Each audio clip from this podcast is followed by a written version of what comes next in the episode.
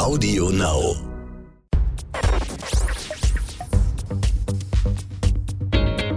Kreativität und Unternehmertum. Der Bertelsmann Business Podcast mit Isabel Körner. Herzlich willkommen zu einer neuen Folge des Bertelsmann Business Podcasts Kreativität und Unternehmertum. Wir freuen uns sehr, dass ihr dabei seid. Mein Name ist Isabel Körner, ich bin Wirtschaftsjournalistin und oft auch bei dem Nachrichtensender NTV im Einsatz. In dieser Podcast-Reihe spreche ich mit interessanten Persönlichkeiten aus der Bertelsmann-Welt. Es geht um Kreativität, es geht um Unternehmertum und es geht auch um Persönliches. Heute ist Nuria Kabuti zu Gast. Sie ist CEO von Penguin Random House Grupo Editorial. Das ist die weltweit führende spanischsprachige Verlagsgruppe. Außerdem ist sie Mitglied im Group Management Committee von Bertelsmann und sie sitzt im Aufsichtsrat von Bertelsmann, wo sie Führungskräfte vertritt. Nuria ist heute aus Barcelona zugeschaltet. Ich bin in Köln und das Gespräch führen wir auf Englisch. Hola, ¿qué tal? How are you? Nice to meet you. Hola. Thank you. It's a pleasure, Isabel, to be with you. Nuria, I was wondering how you were doing in these times because, you know, so many things have changed within the past couple of weeks. Uh, we are all in crisis mode, and I was wondering what this has done to you, how this has affected you. Yeah, so first of all, it's unbelievable. Uh, the situation we are facing today after two years, which were also very challenging for, for all of us. And suddenly, when it, when it seemed that we were like recovering from this, uh, we have this big crisis in, in the center of Europe. And we are like um, facing a difficult situation in the sense that we we we see that the on the one side having a lot of people coming to to Spain and we we are trying to welcome them when possible of course uh, it's people that they don't speak our language and and it's quite difficult so on the one side there is all this like social part that we we hope uh, we can help these Ukrainian people that need to go to other countries. And on the other hand, talking about our business, we, we are facing uh, like a, a, scarcity in raw materials. Uh, we're seeing the energy costs increasing we are also seeing these last weeks that people are like more attracted by by maybe by TV, uh, radio, not so much about books because they need to know what's going on on a daily basis, and and they are maybe more concentrated or focused on this kind of media. But all in all, I think it will be a challenging year, definitely for all of us. And we will continue to talk about this during um, our talk now and maybe also touch on the subject how literature may help when it comes to integrating the people you just mentioned that need your help now in Spain.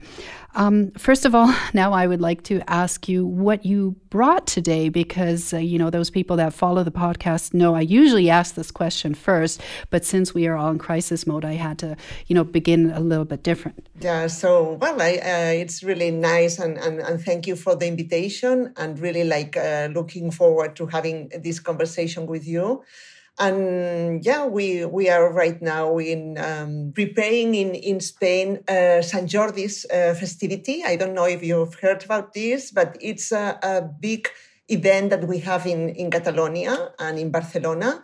On the 23rd of April, we have a big festivity around books, and we have the, the city full of authors, books, and also roses. So the tradition is that um, women would give a book to, to their beloved man, and men would give roses to girls and women. And it's a very beautiful moment to be in Barcelona. So I welcome you if you can come. Oh, that would be so lovely. It sounds like a wonderful tradition. And, you know, this could lead us to so many more questions. You know, what kind of books are people giving away in these times? Yeah, well, many, many of them. I mean, right now, maybe I can tell you that uh, people tend to read a lot of Spanish authors. We are finding that people are quite um, following local literature. This happens in Spain, but we, this also happens in Latin America. So we are seeing that maybe in Colombia, people prefer Colombian authors, in Argentina as well.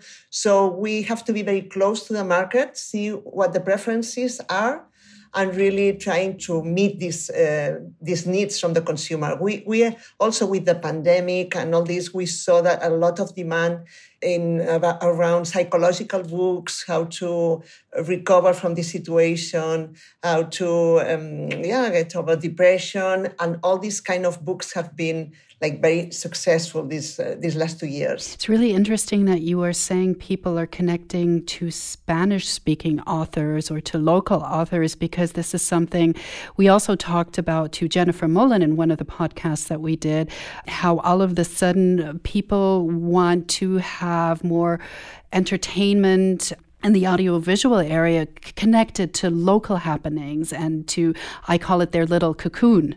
What do you make of this? I think in my case, my opinion is that the more global we become, the more the people need to be near their roots and near their like a social daily life.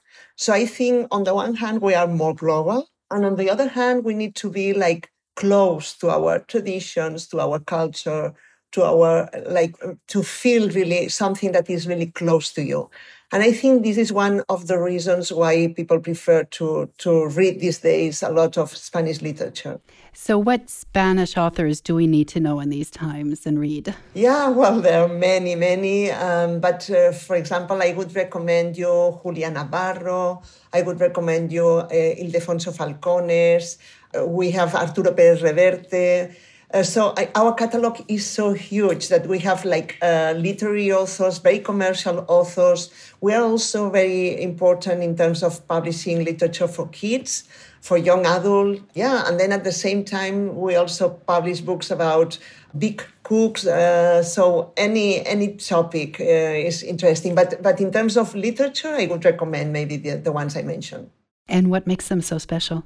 Well, I think that um, on the one hand, they talk about, um, in, in some cases, historical content, in some cases, social uh, like uh, issues uh, sagas and, and people feel like very connected to them. And at the same time, they are also very well known and they, they are very popular in terms of media. So they, they, they are like uh, in, on TV, they are on the, on the newspapers and, and in social media as well, of course. So this makes them very special. Mm, I think I said Spanish authors, but what I actually meant, of course, was Spanish speaking authors because, you know, your market is so much bigger than just Spain. Can you tell us a little bit more about the market? Yeah, we are a leading company in all the Hispanic markets. So we are in nine countries. And from there, we also distribute and sell to other countries that maybe are not so big. But right now, we have like the, the main company is in Spain uh, we also have a, a, small company in Portugal, and then we have companies in, in Mexico, in Colombia, in Peru, in Argentina, Chile, Uruguay, and we have an office in Miami for the Spanish speaking community in US. So really, it's a very diverse market. Our main goal is to reach these 600 million people that speak Spanish around the world. And that is a growing audience. It's a growing audience and that uh, for us, so both Latin America and Spain are very, very important. So we have a lot of coordination among the countries. We try to, if possible, to expand the audience of our authors in the countries. On the one hand, I said that that we have um, like more demand for local authors, but we always try to, to reach as much as we can. And with uh, digital editions today, it's very possible because with ebooks, with audio, you really can reach a global audience. And where do you see the biggest potential in which market? Yeah, well, I think right now we, we are growing a lot in the US Hispanic market. Right now, there are 52 million uh, Hispanics in, in North America, and this is a growing population. And the demand is also like growing. So we are trying to have all our content to this market. I mean, the books that we publish in Colombia, in Argentina, in Mexico. And the reason is that in this 52 million Hispanic uh, audience in, in North America, there are a lot of Cubans, Mexicans, Argentinians. So you have a very fragmented and diverse population and that we really have to, to bring content to them that is appealing to them. So I think this is one of the fast growing markets right now. And what does it mean to work together with so many different cultures? Yeah, I think uh, for us, diversity is really crucial.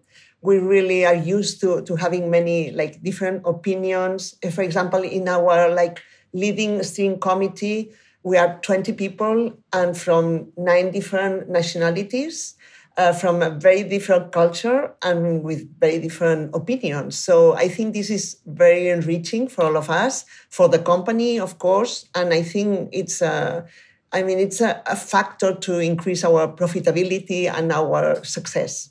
And what does it take in a leading position to lead international teams? Well, I think it's uh, for me it's really, really a, a fabulous experience I think today with the video conference, everything has, has been much better because before I used to travel a lot to Latin America to meet the teams. Right now we have a, a weekly meeting and we can see each other on the screen. Really, we feel very aligned, very close. And what I try is that um, that we have very uh, like independent teams in the sense that they know what they do in their country, and I just try to to connect and try to to build like better experiences for all of us. But what do you miss when you do the video conferencing? I just yeah. when you mentioned you traveled so much to Latin America, I I did kind of envy you a little. yeah, but uh, it's a long. They are long, long, uh, long flights. Like for example, when you go from Spain to to uh, Chile, it's 14 hours flight, so it's quite a long flight. Um, mm-hmm. But but um, it's true that you miss a lot with a video conference. You miss like the the conversation out of the business one. You miss some comments, some um, opinions. But yeah, I think it's good when you know the people well. So then you can maintain the relationship with the video conference. But from time to time, it's good to, to meet them. So I hope next year I can travel again to Latin America.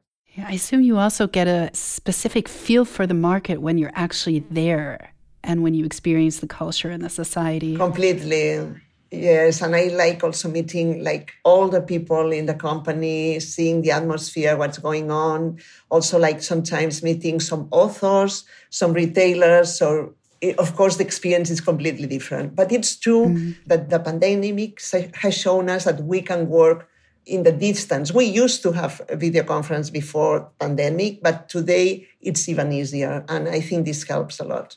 You just mentioned the authors. I was wondering in these times, how hard is it to convince authors that they want to work with you? Or how has that changed? Yeah. Well, we have all kind of authors. Some of them, they come from, like, they have been self-published before they come to us. And I think what we can add to them is that we can accompany them through their career. We can give them good feedback about the literature itself, the text itself. And really, this is very valuable to, to the authors. And at the same time, we can offer them a huge distribution in all outlets. So it means in digital, in physical, and really, we think uh, in the long term. So we try to think together with them what's the best book they can publish, what we can do together, how they can increase their, their share or their audience. So I think it's like a long term project we have with them. And, and this is very, very, very nice. And how the needs changed over time. You know, are there different needs than maybe 10 years ago due to new technology or due to changes in society and approaches? Yeah, I think today is that some of our authors are very, very close to their audience because they are in social media. This was something different before. Uh, but I think in our case, right now we have an opportunity, and it's that we can target much better our marketing campaigns, really approach the, the right audience, we couldn't do like TV campaigns in the past because we, we are like, we publish 1700 new titles per year. So it's huge. We are like a, a, a big startup, plenty of new projects. So uh, right now with uh, digital marketing, we can address much better to the audience and this helps the authors. And then uh, the other thing is that um, today we are also much, much better prepared for reaching like Latin America, all the countries. The book can be launched at the same day we are very coordinated, and this also gives a lot of uh, value to the author. Could you give us an example of the recent past of such a big launch? Yeah, for example, we, we publish, I have two examples. One is uh, Isabel Allende, we published the last book called uh, Violeta, like two, two months ago. And it was like a really international uh, Hispanic launch. We did together. We made an online presentation with her, with a lot of people attending this presentation. She was able to be in all interviews in Chile, in Mexico, in Spain, so all at once. And really the reach we got was huge. And the other one, maybe to mention an international author, we did a, a, big launch with Ken Follett. Ken Follett sells a lot in our in our countries, and uh, Ken Follett was in his house in UK, but we could reach a lot of people. It was a huge um, like landing in the market with a lot of uh, sales. Yeah, so so yeah, we are trying to be innovative also in the way we present the books. We also have a lot of book clubs right now. Mm-hmm. So many people are like um, reaching and getting to know authors through the book clubs, and we are trying to to be very present there. So we have a web where people can connect, and we like uh, add the link with the authors, and they can talk about the books and the experience and all this. And and you give recommendations. We do because in the in the book clubs, as you know, there is a leader, a leading pe- a person that leads the group, and we give recommendations to these people through um, materials, um, guides, and this is very helpful to them. Mm. When I was preparing this talk, I read that you began your career as a financial analyst. How does that help you today? well, yeah, my background is economics, and, and it's true that I studied also an MBA but uh, yes, I think what I like from my job is that I can combine this part of creativity, of being close to the authors, uh, trying, as I said, many new things because we publish a lot of new books every year, meeting very interesting people, to be honest, uh, in the terms of, of authors, very, very interesting people. And at the same time, I can combine this with management. I like management. I like efficiency. I like having a very, like, a very good back office very coordinated activities in supply chains, in finance. So I can combine both activities and I love it. So it's true that I started as a finance analyst, but that was for a short time. Then I moved to marketing department. Uh, we were like uh, trying to promote paperbacks at that time in Spain, the, the, paperback format in Spain, which was not the preferred one by our booksellers. And we were very trying to, to create very, very interesting marketing campaigns. Then I moved to communication, which um, gave me a lot of like expertise living with media and living with uh, authors. And then, yeah, and then I moved to the publishing area. So it's true that I had a very rounded like background or, or training, and that helped me a lot. Hmm. So, when somebody says about you, you are extremely efficient, what do they mean? Could you give us like an example from your day to day life? And work? Yeah, I'm very focused. I'm very focused on like uh, achieving results and having like clear targets, goals. I think it's this is something that uh, everybody that works with me they know that we we want to accomplish what we commit so this is something that uh, it's true that it's in like in my schedule but at the same time I think it's also very important to develop this creativity, as as we were saying, because we are a creative company. So we need to, so on the one hand, when we work here in the company, we think what's our impact in the society? What does this book mean to kids, to adults? Is this um, adding like new information? Is this a new way of entertainment? So this is always in our mind when we develop a, a campaign. And at the same time, we're trying to, to let people concentrate on the projects they want because we think if people are passionate about what they do, then creativity flourishes and then the results are even better. So I think this is our like mantra. Mm. You've been responsible for several acquisitions during the past years. How do you determine who could be a good fit? I think what we, we try to look for is a company that that really like is complementary to our program. So we this has happened in, the past. So we try to look at imprints that are really like not competing, overlapping with our uh, like existing imprints, but that really can add uh, in different ways. So this is something that we have been trying to analyze when we try to approach to a company. And at the same time, what we also analyze is in the case this company is like working with our structure, what value can we add?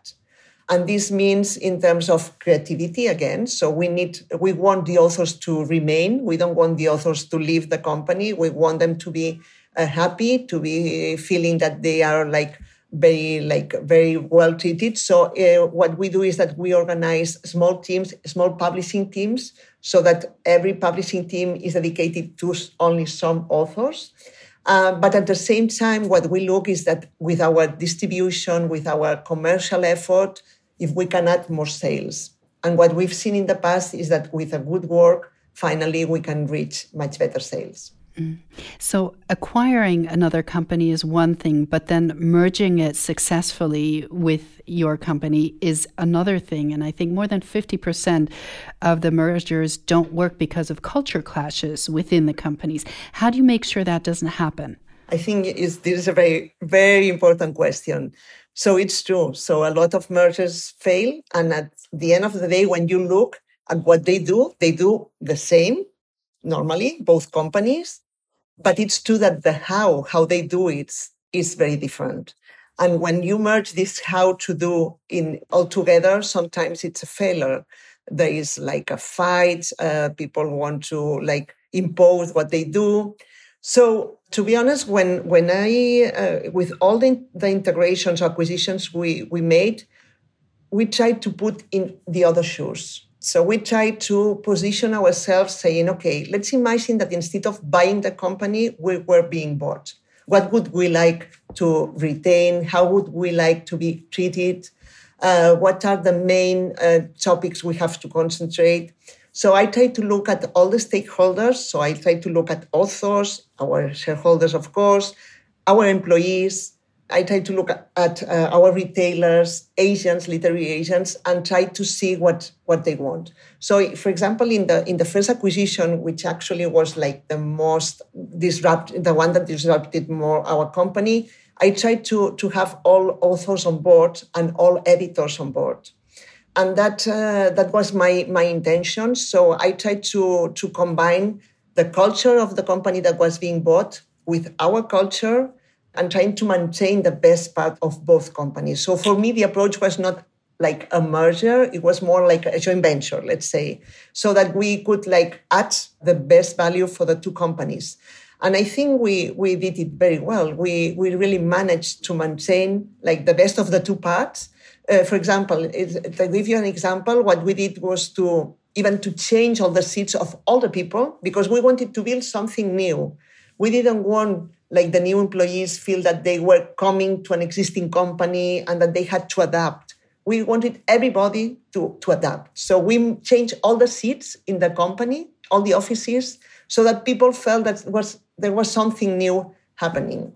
So, and then what, what was very interesting is that I was very like concentrated on this aspect of authors, of agents, of retailers.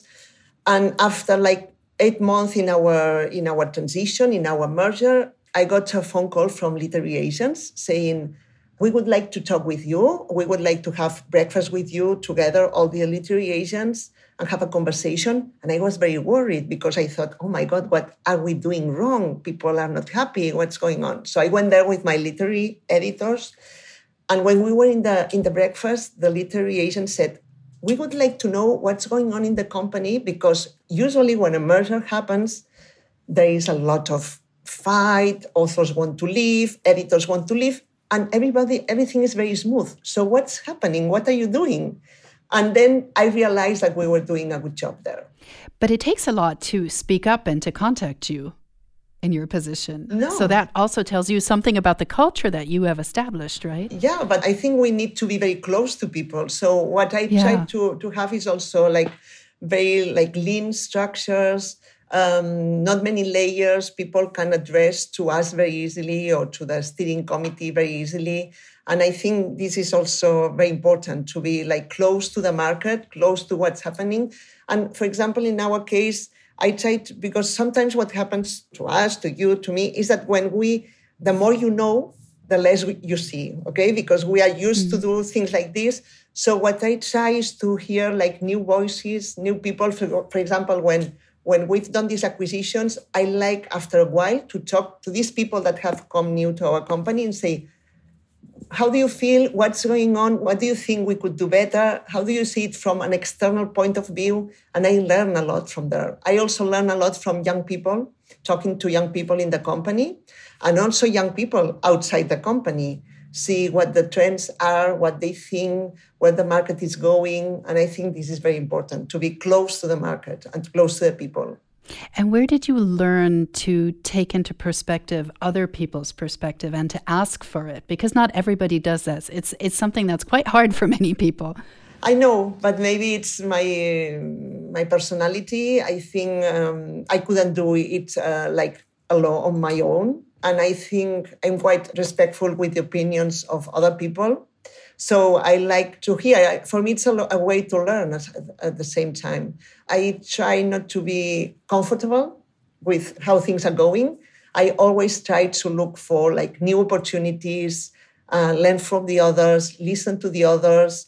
And I think um, when you are merging companies, this is very, very important. Mm. I would love to talk about some of the challenges you are facing now. You've mentioned a few due to the current situation. You mentioned uh, business scarcity, raw materials, or energy costs. What are the biggest challenges to your business right now? Well, these are like things that I, I think we will get over and we will recover and hopefully after a while i hope things will will come to a, a, normal situation. For me the main challenge is to find the best stories.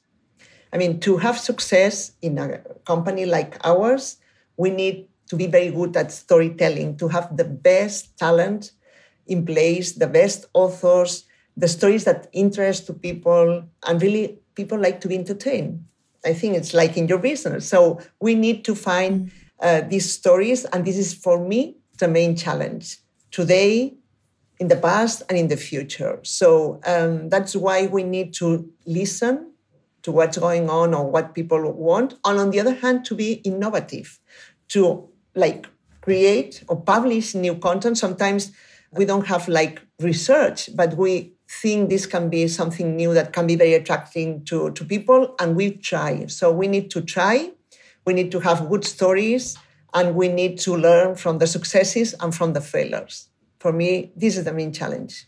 Mm. Do you have an idea of how many books or stories you, let's say stories you buy each year that actually don't make it to the market? I remember talking to Markus Dohle and he mentioned a figure and he said, look, we buy many stories, but of course not all of them are a success. Well, I try to look at success in a different way. What is success? Because you can have the financial success, but you can have, as again, to be like, I mean, to be the first one to be publishing some kind of content. So I remember, for example, uh, many years ago, we started publishing books about feminism. Okay, so there wasn't a big audience at that time, but we thought it was something that we had to publish. So we kept on publishing titles, and today it's a big success. It was not a big success at that time. So when you measure success, you have, in my case, I try to be like very open and not to look only at financial success, but to look at uh, like what does it mean? What does it mean? So this happens also when we publish books for kids sometimes. So we were the ones to publish a lot of uh, books around self-conscious, how to feel like better when you when you are grown up. And I think this is something that today uh, in the schools and psychologists talk a lot about this, but not many years ago when we started. So for me, success is like a big uh, or very open uh, way to measure it. And it's linked to responsibility for society, if I understand correctly. Yeah, mm-hmm. exactly. And and also like thinking that this content is interesting to people. So, for example, we we published um, Alexandra Alexievich uh, when when she was not very well known, and then she won a Nobel Prize.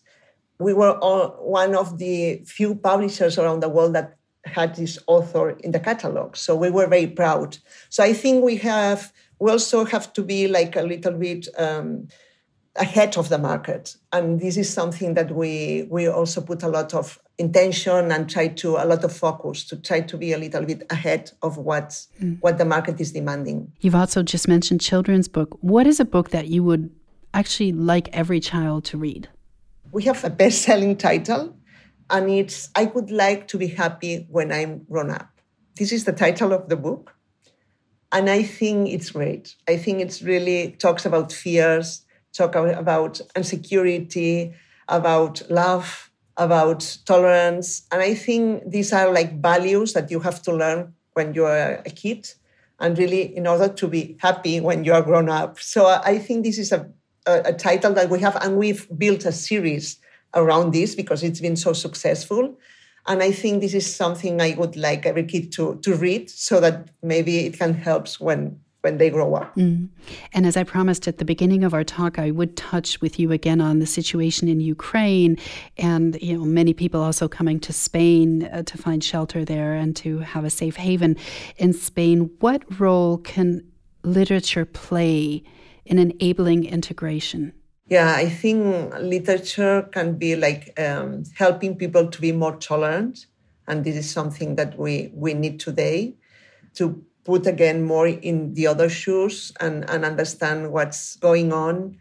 Uh, I think literature can also like talk about these cases. So I think in a few months maybe we will be able to publish books that talk about these testimonies about these people, what's going on there and also understand better how they feel.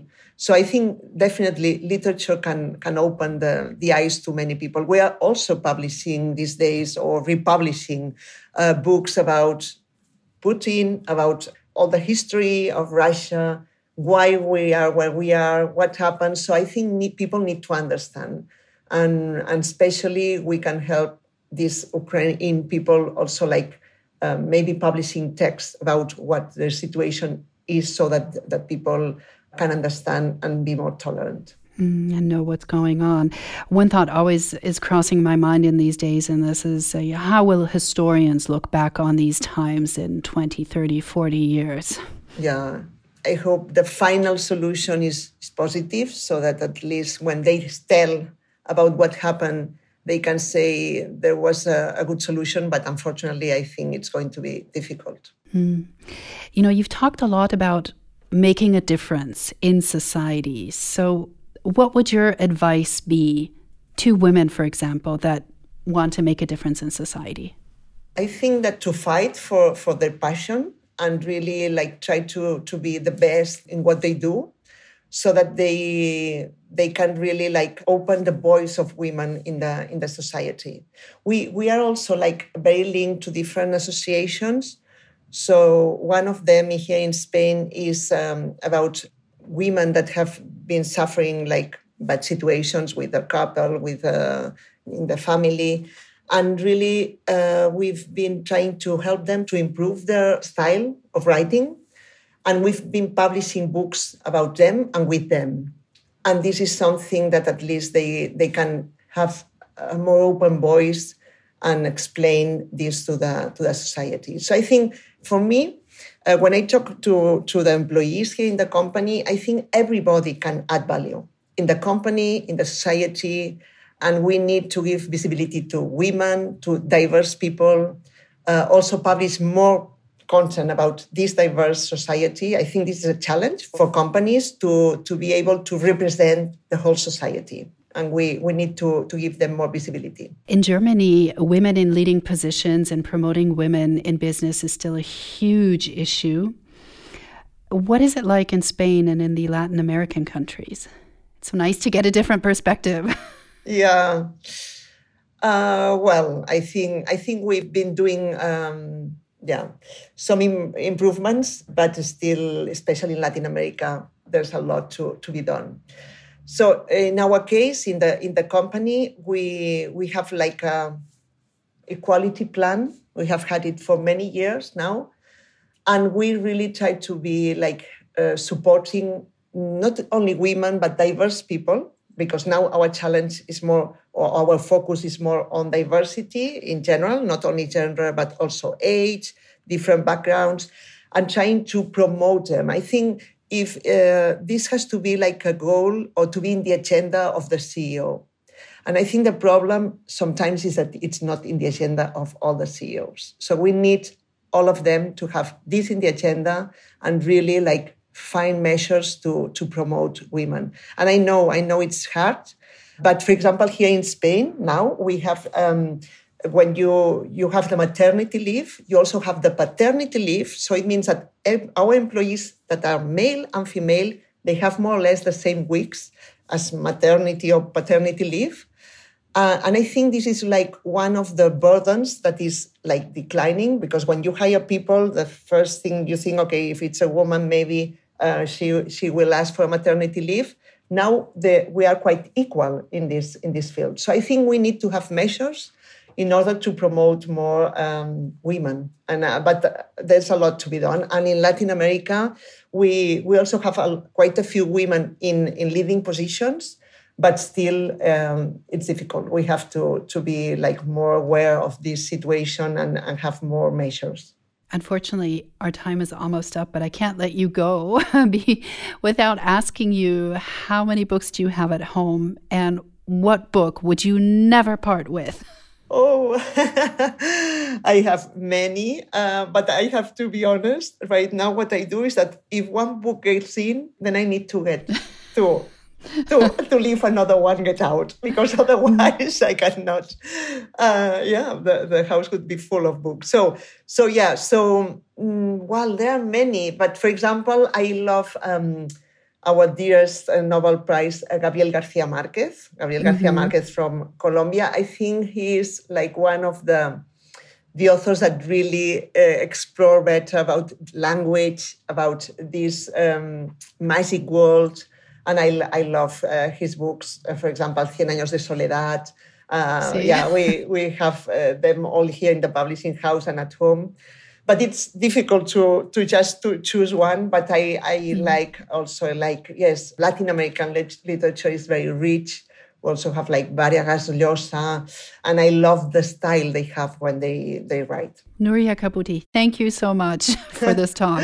it's been a pleasure, uh, Isabelle. Thank you very much. Sending warm regards to Barcelona. I hope you get to enjoy the sun a little. Thank you. Thank you very much. I hope to see you Bye-bye. soon. Bye. Bye.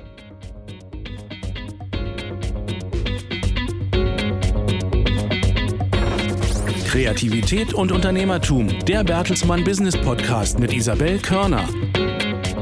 Auf bertelsmann.de und Audio Now. Audio Now.